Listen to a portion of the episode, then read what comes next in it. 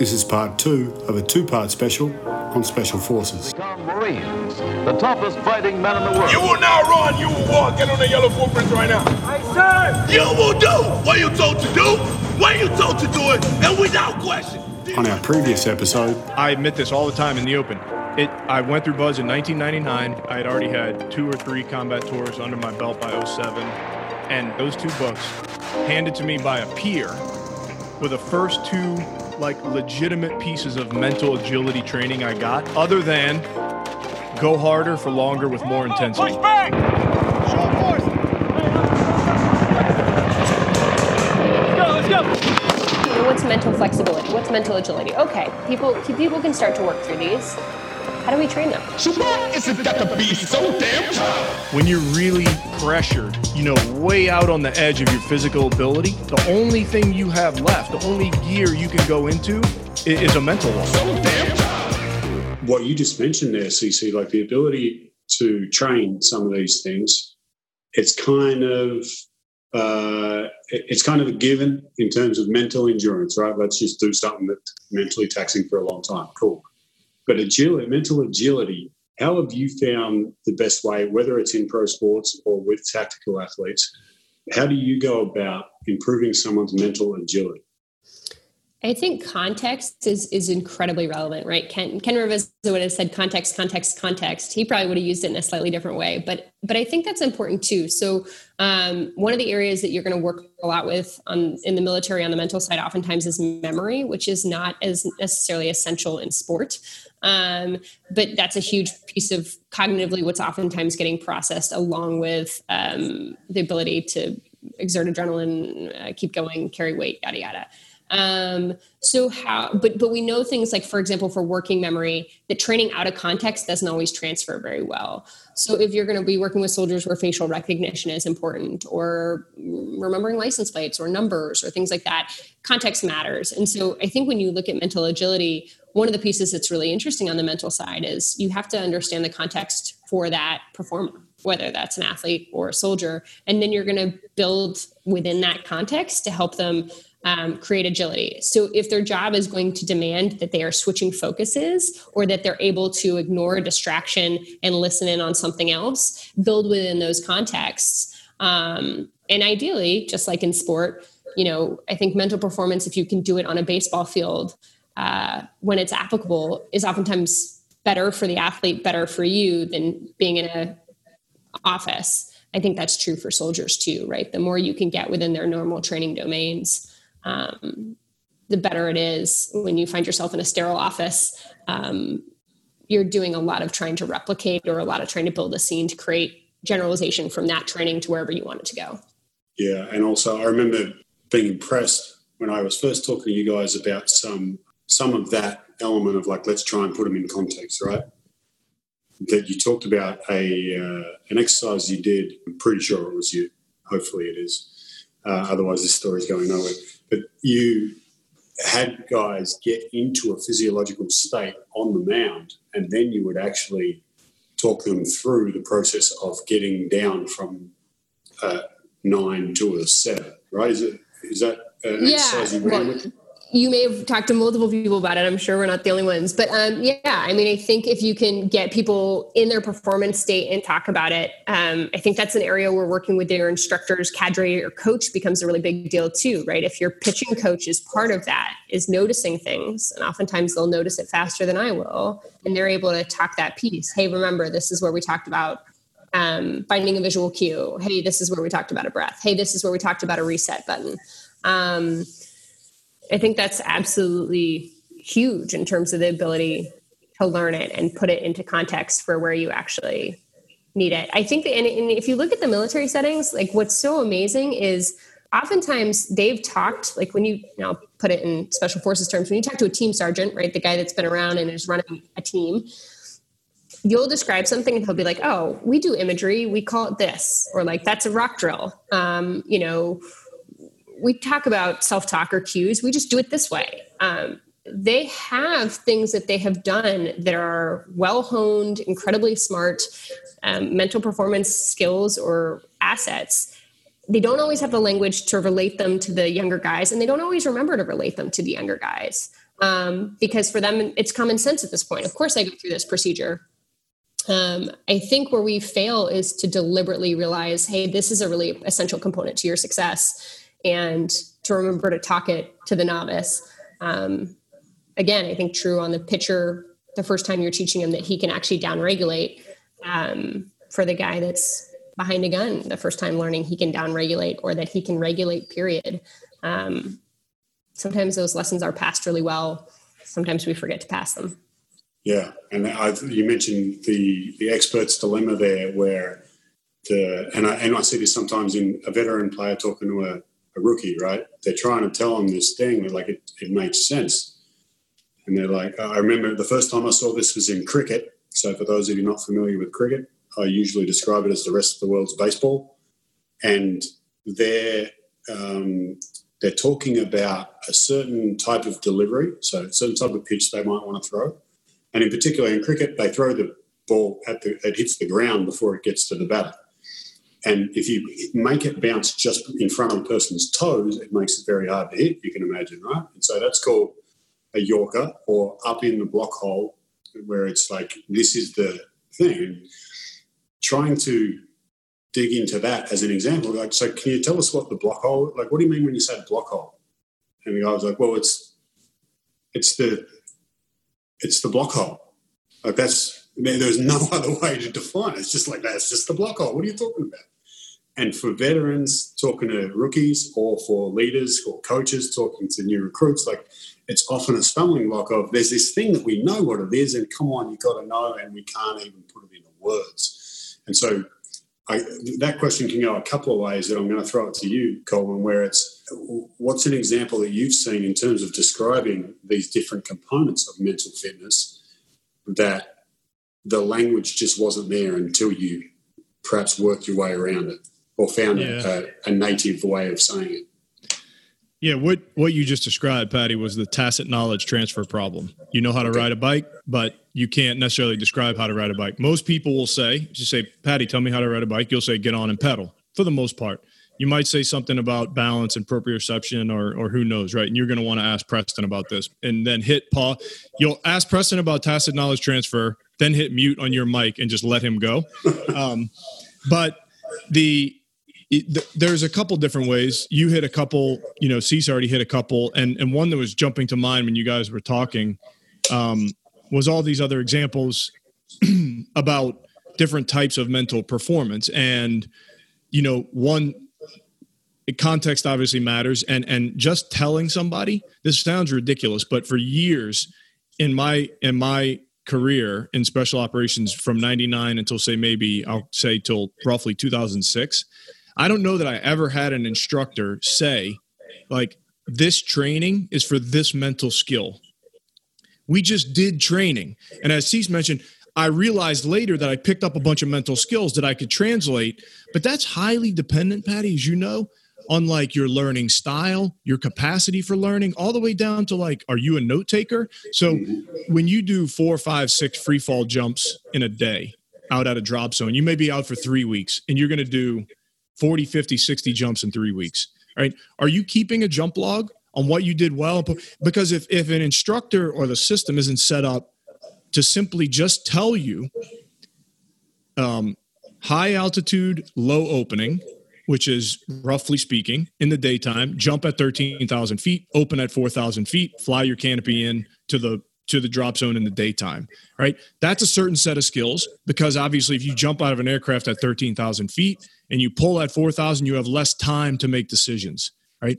A high altitude, high opening jump at nighttime at 25,000 feet, different things can go wrong. But when you jump at 25,000 feet, you have, if you have a mistake early in the jump, you're working with 20,000 feet of airspace to make a decision, right? That's a different set of, a completely different set of skills, but you have other options, right? And so, number one, I think in our context, particularly for young operators doing something really high risky and you know high risk training is is being clear about what you're training on like in given event right? Because as you guys know as professionals in this space you can stress somebody and you learn something or you can teach somebody. You cannot do both at the same time people can argue this all day long, but you guys know the, the physiology better than I do. You have to choose one of those and you learn different things in those environments, right? So just saying that would have been useful to me. Like it would have been useful, Patty, if an instructor had said, Coleman,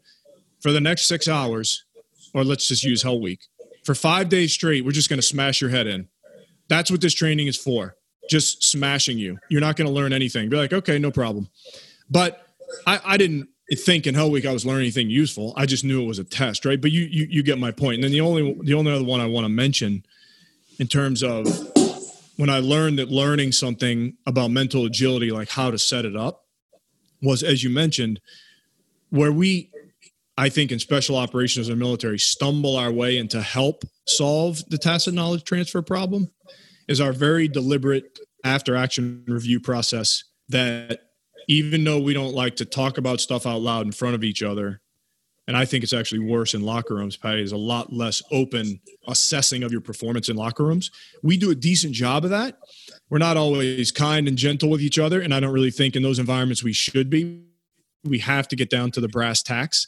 But even by accident, that activity builds a shared language that helps you describe the block hole problem when, you know, it's hard to describe decision making and pressure if you don't have a normalized or shared language to use the same words. Yeah, I, I, mean, you mentioned something there about specifically. I picked up on you talking about the intent of a. Here's why we're doing this drill. Here's why we're going to bash him in the face for five days, and it immediately made me think of as a 17 year old. So one of the uh, scars, a few scars from my football career, but there's three of them on my shoulder from three separate shoulder reconstructions over the course of six years and part of it is because when I was trained as a 17 year old, they just put me on the bench press and said that it was purely outcome. Just press that weight. And you've got to catch up to these 24 year olds and you've got to do it quick. And so my shoulder mechanics were horrendous and I would like curl around and just do whatever I could to get it up there without knowing that actually part of the training is supposed to be setting your scapula so that you can be solid and move the weight more efficiently. And so by the time we worked that out, it was too late. My shoulders were pretty screwed up. But it's a great example of it. If if someone had told me early on, here's what we're trying to do with this exercise, here's what you need to pay attention to while you're doing the exercise, it's a totally different learning outcome in a physical sense. But you're talking talking the same stuff mentally and emotionally as well. Um, CC, you you I mean, Coleman just mentioned there the after action review, and when I'll circle back to you in a second, Coleman. But see, he mentioned also a jump log, right? And I've seen hitters come back to the dugout and they will write down every pitch. It's, it's, a, it's a rarity, but it does happen. And they will be like, here's what happened, here's what he threw me, here's what I did, here's how many runners were on and score and all that sort of stuff. Um, but also, there are some who take it to the next level and they're like, here's what I felt, here's what I was paying attention to. And it becomes a self learning tool as opposed to I'm just trying to learn about the pitcher, right?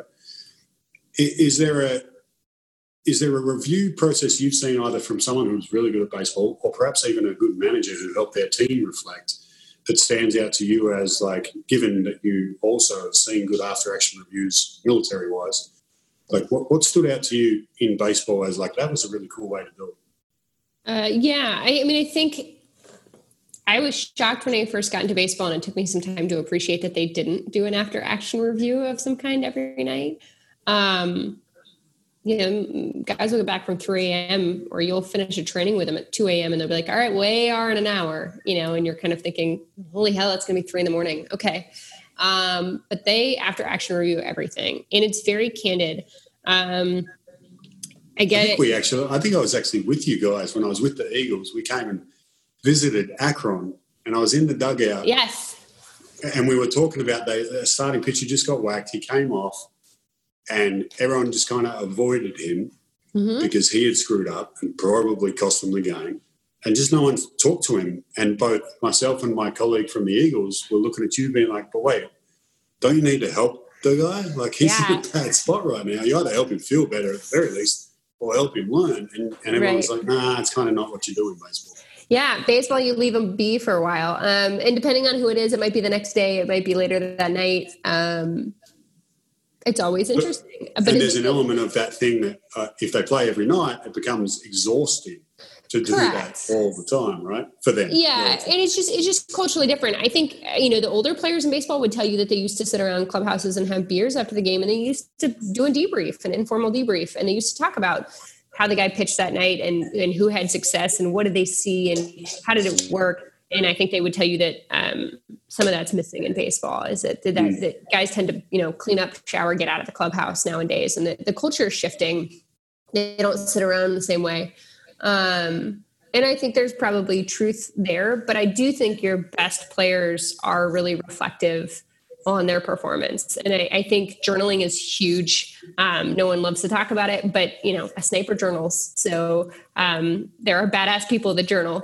Um, Can you say that again? Sorry, you say sniper journals. I've sniper never heard journals. those two words in the same Coleman can elaborate probably way better than I can, but they every every bullet that has gone, every round that has gone through that rifle has been journaled. They know exactly how many rounds have gone through um, the barrel of that gun because they want to know how the gun shoots when it's cold. They want to know how it sh- shoots when it's warmed up. They want to know um, all the they call it dope, all the data on it. So Coleman can talk way more about that than I can. Um, but yeah, they journal. They know everything about how they perform. They better. I mean, I actually am super curious to hear more about that. And and you even see you, gave a couple of great examples of like just learning about the instrument we're using. Mm-hmm. A little similar to the human who's the the extremely neurotic, conscientious hitter that I was referring to. I won't name them, but they would log time, date, inning, score, runners in position, picture how many innings they had, what their normal mix was. Here's what he gave me. Here's what I did. But here's what I felt. And here's what I was playing. Like he went into learning his own instrument, right? This is a great example for some military folk. It, it may sound like, yeah, this is what we do, right? But for those who aren't military or aren't snipers and may not know about this, can you tell us a bit more about what that looks like? Colin?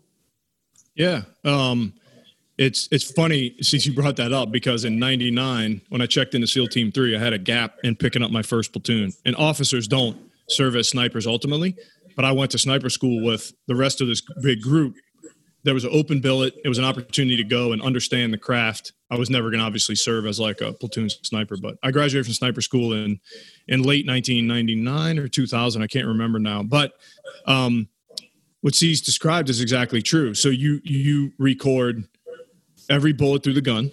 You record humidity, temperature, wind, who your shooting buddy is, what drill you're doing for obvious reasons. Are you shooting a known distance target? Are you shooting an unknown distance target? Because there's a way to get distance on a target where you don't know how far it away is using this process called MILT, you know, and and you have to know everything about the environment, Patty, because the bullet behaves differently depending on how hot it is, how humid it is, what elevation you're at, et cetera, et cetera.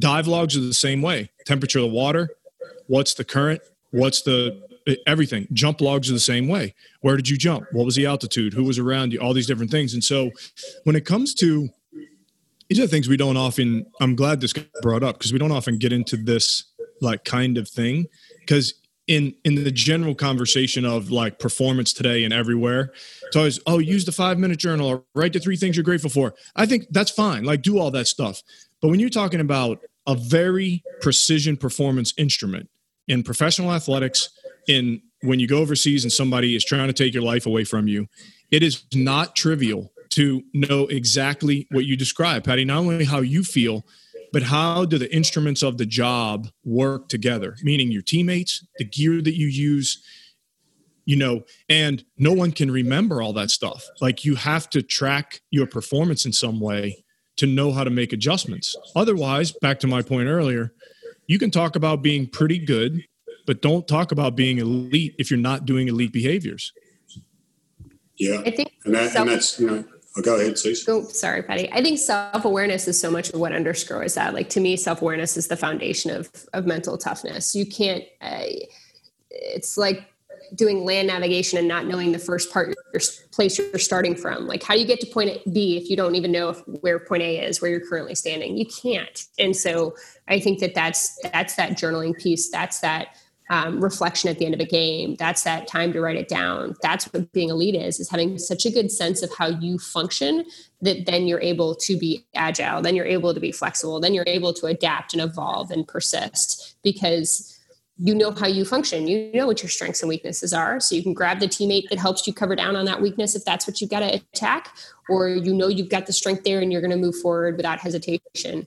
Um, candid feedback and moments where you get to see yourself clearly, or peer evaluations, or moments alone in the woods are probably the greatest gift we get given because we have to see ourselves. And I, I just feel like those moments, that's what starts to create the ability to be elite, the ability to succeed.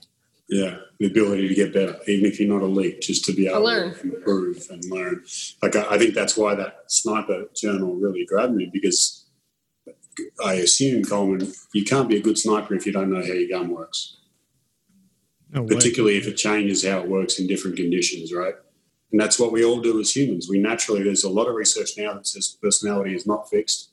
And depending on the situation, depending on your physiology, depending on what's on the line, we, we are different people in different contexts. And if I don't know that, and I'm just going to pretend that this gun fires the same as, as, it, as it did yesterday because I'm in a different spot, then I'm in real trouble as a human operator. And, and that's why I think that really grabbed me as a, as a metaphor.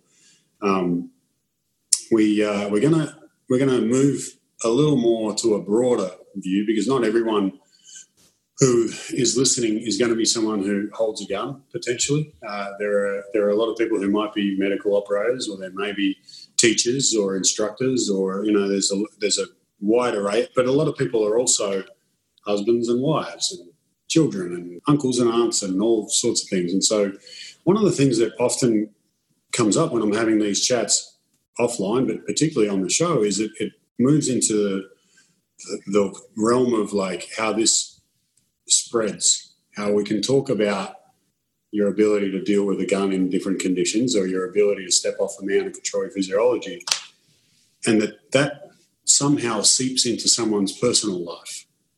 Do you guys see that in in the various crowds that you're working with?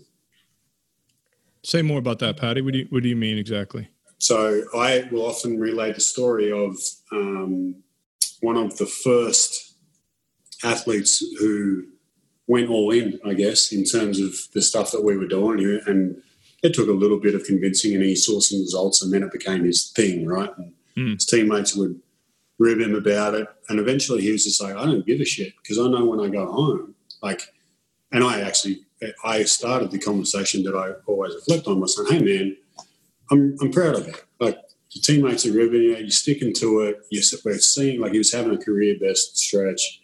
Like, it's really cool, man. And he was like, yeah, that's kind of cool. But the best part is I'm a better father because of this. And I'm better. Like, I, I guarantee you, my wife will tell you I'm better around her. And that was like, I get my, speaking of physiology, my hairs are standing up on my arms as I tell that story. But it is a real effect of, of not always, but sometimes when we work on this stuff, it translates into other areas of life. Is that your, Yeah. your experience there? Go ahead, Cece. Yeah, I, I think that's so. I'll give a simplistic and silly story, and then I'll um, hit one that's maybe more in line with family. But um, Simple and silly is great. well, so I had a baseball player that was actually at a strength camp in the off season, and they were hitting a lot of the mental stuff, and they were talking about what it takes to really do stuff right consistently every time, making the right decision. And uh, I came out to to see the crew at strength camp, and the the piece that stuck with me is like I can't fold laundry without making sure that my socks are properly put together and I have folded them properly and put them away. He's like, I used to not give a about socks, but it's I, you know, if you're gonna do it right, do it right. Um, and I actually like shared that I, for something for the Association for Applied Sports Psych. Like I was like, you know, the habits become um, trends. You know, they they they they do. They generalize into other parts of life. Like this guy's socks now had to be run, done right too, and that's just where he'd gotten to. He was trying to do. If you're going to do it, he was going to do it right. Um, and I thought that was pretty amazing. The other piece that always makes me laugh, particularly when I'm working with instructors, and we're talking about like coaching methodologies or feedback or way to do stuff.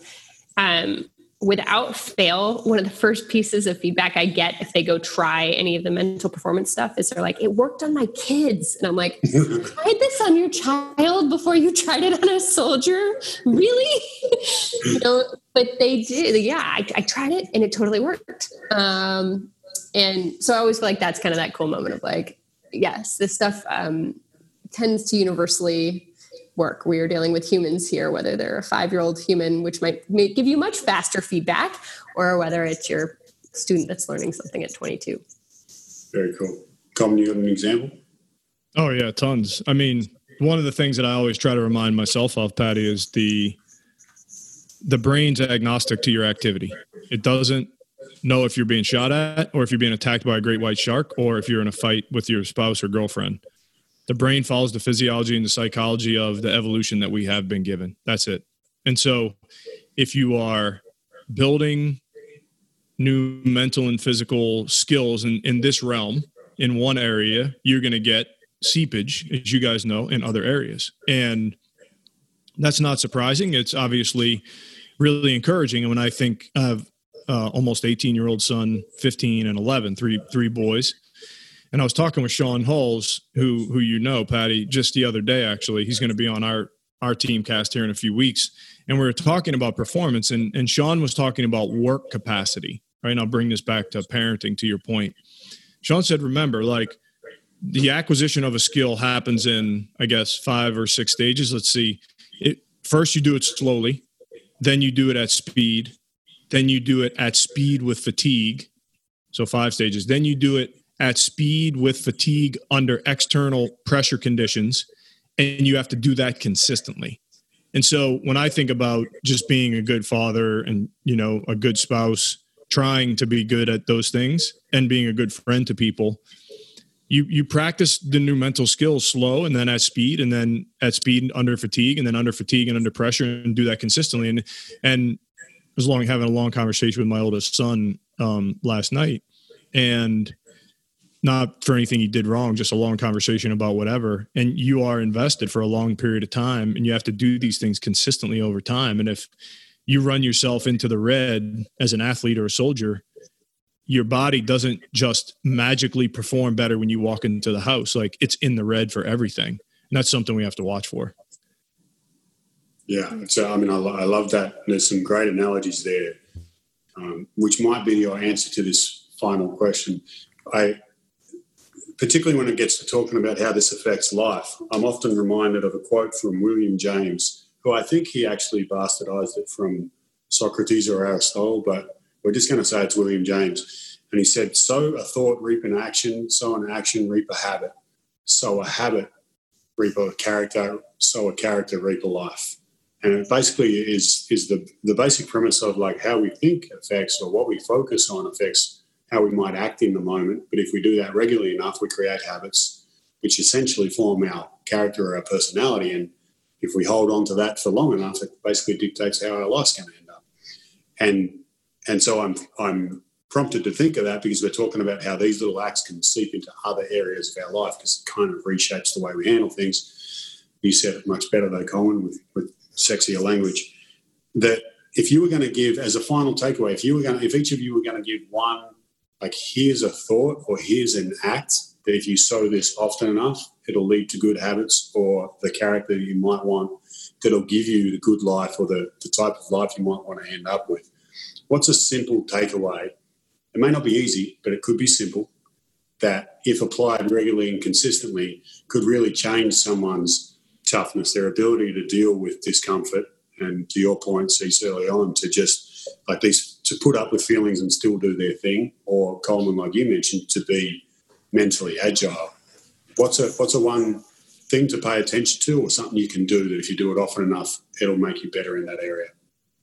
Yeah, I'll uh, Cecil give you a second to think here and formulate your answer because I I have a couple just because I just prepared some notes here, which was actually this this was designed for earlier, but I think it fits here, Patty, as well.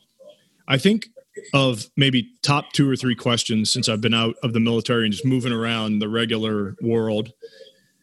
This thing I'm about to share is is one of the top three questions I've been asked by literally like every single person I meet who's even mildly interested in talking about, you know, my old life in special operations was what you've alluded to here and what this show is really about is like Coleman, what's your definition of mental toughness? I've been asked that it seems like ten thousand times, and um, my de- the way I think about it is, and I can check myself in almost any realm this environment. When I'm sitting in freezing cold water, when you're overseas, when you are doing something uncomfortable in your house or with your family, it's a situation you don't like. Is is is your desire for mission accomplishment greater than your desire for personal comfort?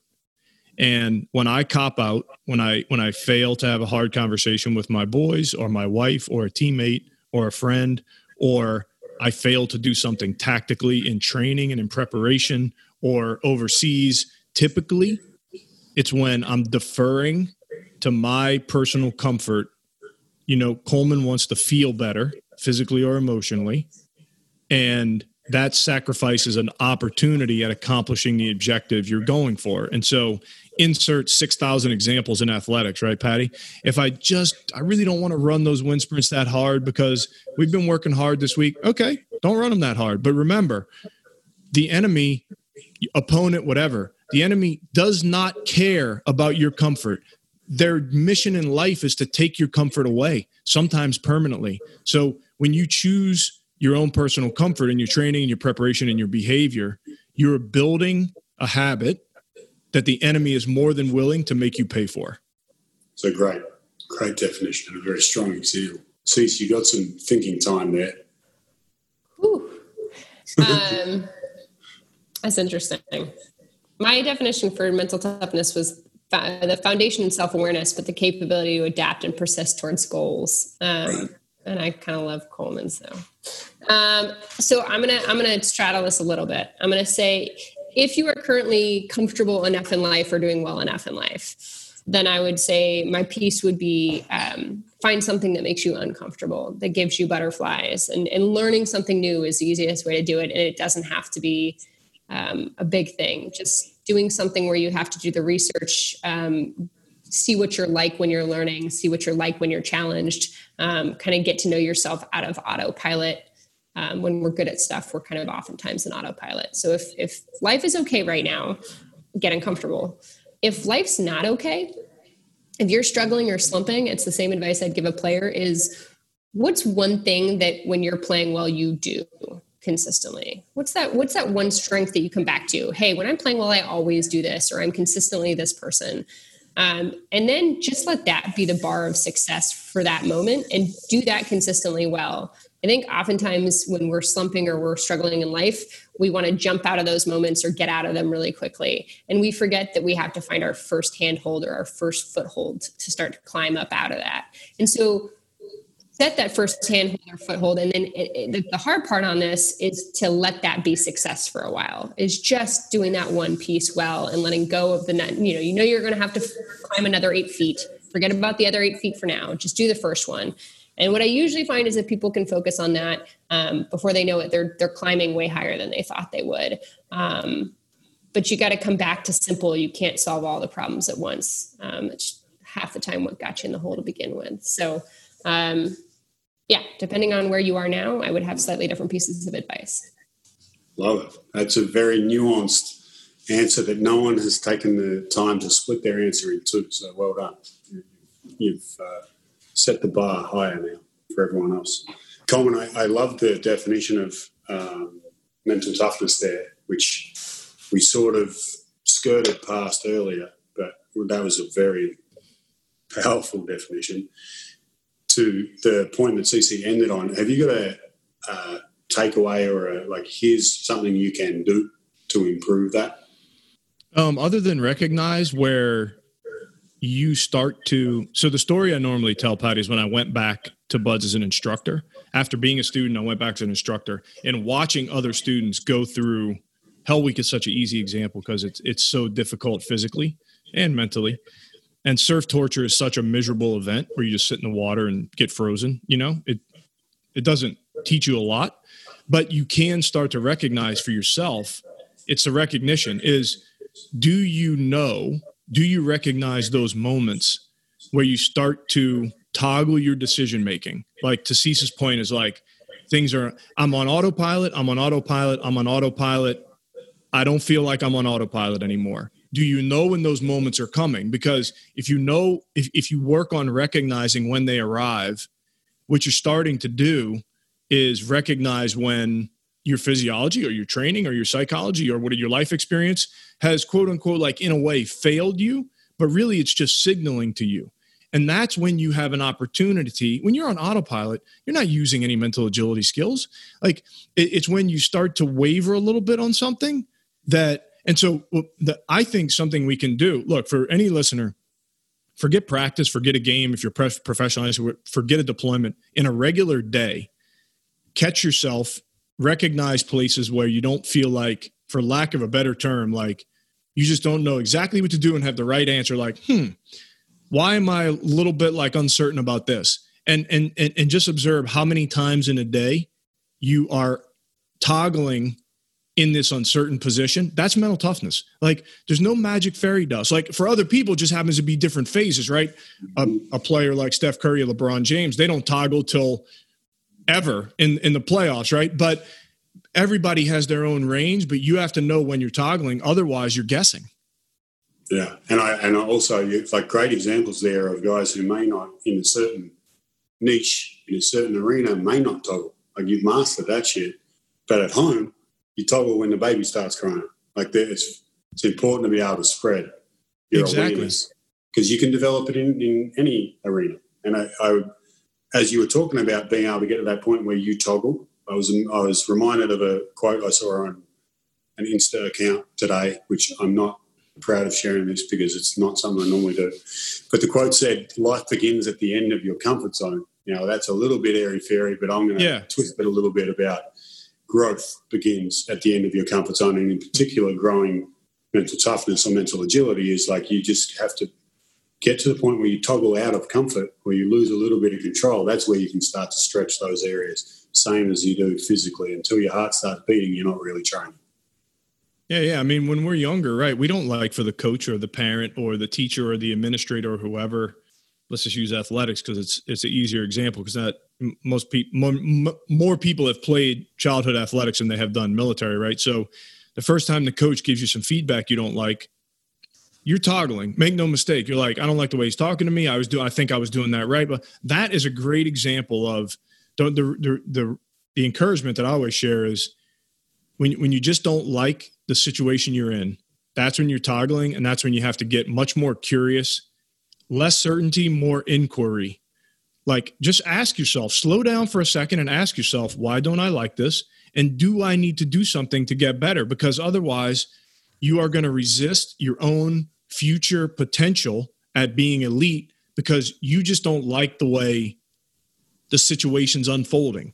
That's mental toughness. Like it isn't, I can do a thousand push-ups. It isn't, I can throw a perfect game in Major League Baseball. Like we all, as you've uh, you've brought up here, Patty, we have long and complicated lives that don't always they're not always in major league baseball in the military right there's situations all the time that i think we can recognize that Love that.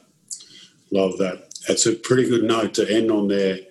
And I want to say thank you to both of you for making time to come on here. Obviously, this is a, uh, a topic that's close to both of your hearts, and uh, it's going to help a lot of people, and specifically sharing the experiences that many of our listeners may not uh, may not have had yet, but hopefully uh, you're helping them prep for those who want to find you after the episode, find either the other work that you do or get in contact, uh, Cease, what's the best way for someone to, to find you? Um, I am on Twitter as Edge Mentality, and that's probably the easiest way to find me. Perfect. And Coleman, I'll, I'll share with others. You've heard both uh, CC and Coleman mention the MCTI podcast, so the Mission Critical Teams Initiative has its own podcast, which is much better and has much smoother vocals than this one. so if you want to, uh, if you want to tune into that, you can probably just search MCTI podcast. Is there any other way if someone wants to get in contact with you directly, Colin? What's the best way to go about that? Yeah, a couple. So uh, thanks for the plug, Patty. The Teamcast, if you search Teamcast on Spotify or Apple, it'll come right up. Um, I, I, I keep a little blog on my own website that I post from time to time, colemanruiz.com. And then the missioncti.com website, you can get to Preston and I, you can get the old the episodes and all that kind of stuff. And some of the papers, research we post, and we post like things that are coming up next, summits and things that you guys have been to. and um, and that's pretty much it. Or if people have direct contact with Cease or you, Patty, you can share my email. Or you know, I don't share my email openly on venues like this, but I'm pretty wide open guy. Like I don't hide from you know the general public. Perfect. I want to say thanks again. Um, appreciate your time, and uh, and hopefully it's not too long before we talk again soon. All right. Thank you so much, Appreciate you guys. That was awesome. Coleman. It was really nice to get to hear you. Yeah, good to see you too. That was fun. That fun. was uh, there's some badass answers from both of you. This is this is a bumper episode. I'm not. Is I'm it? not just pumping you up. Thanks for doing that. Thank you, Patty. That guys. was fun. Thanks, Appreciate Patty. See y'all. So why is it got to be so damn tough? excellent. Bustin' with the best of them, simply impressive. No worrying or stressing. I'm, I'm getting mine right now. Put your shades on and let me show you how. Yeah.